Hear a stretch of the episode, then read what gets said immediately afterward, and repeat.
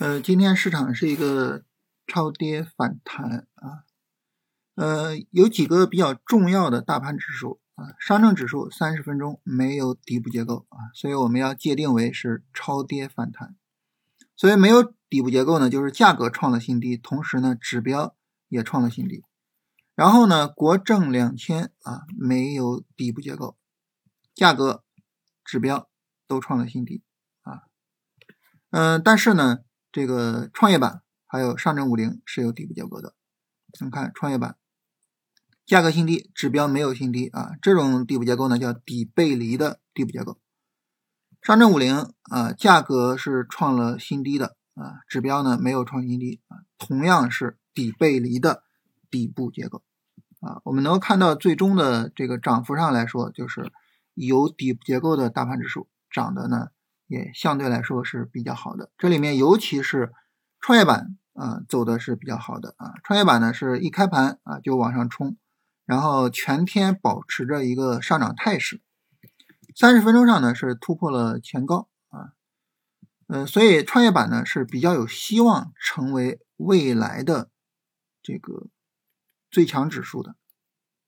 那如果说创业板成为未来的最强指数啊，如果啊，那么呃，电气设备啊，作为和创业板关系最为紧密的板块之一啊，那么也将要成为我们最重要的啊、最关心的一个板块啊。那么这个板块呢，和光伏的关系比较紧密啊，所以就是光伏啊这个方向可以作为我们后续的重点方向。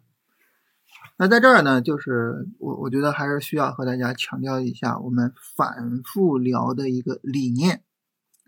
这个理念呢，就是我们在新一波行情展开之前啊，是没有办法准确的去判断，就这一波行情谁会成为市场主线啊，就没有办法准确判断。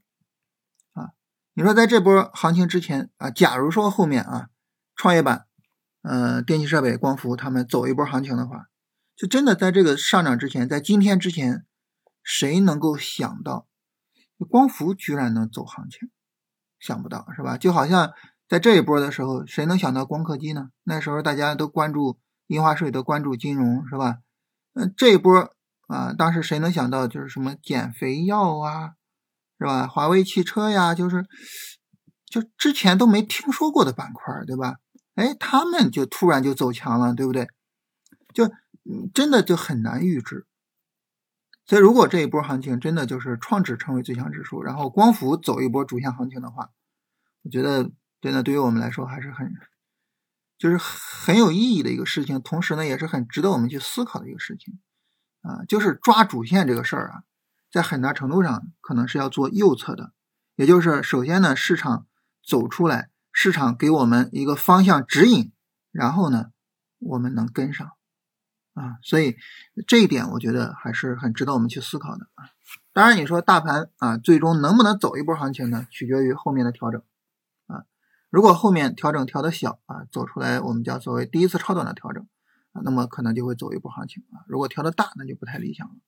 所以现在的重点啊，重中之重就是上证五零后续啊啊，不是上证五零啊，创指啊，创指后续三十分钟上啊，如果说有调整，是什么样的调整啊？如果这个调整是这种啪深跌下来啊，那就麻烦了，是吧？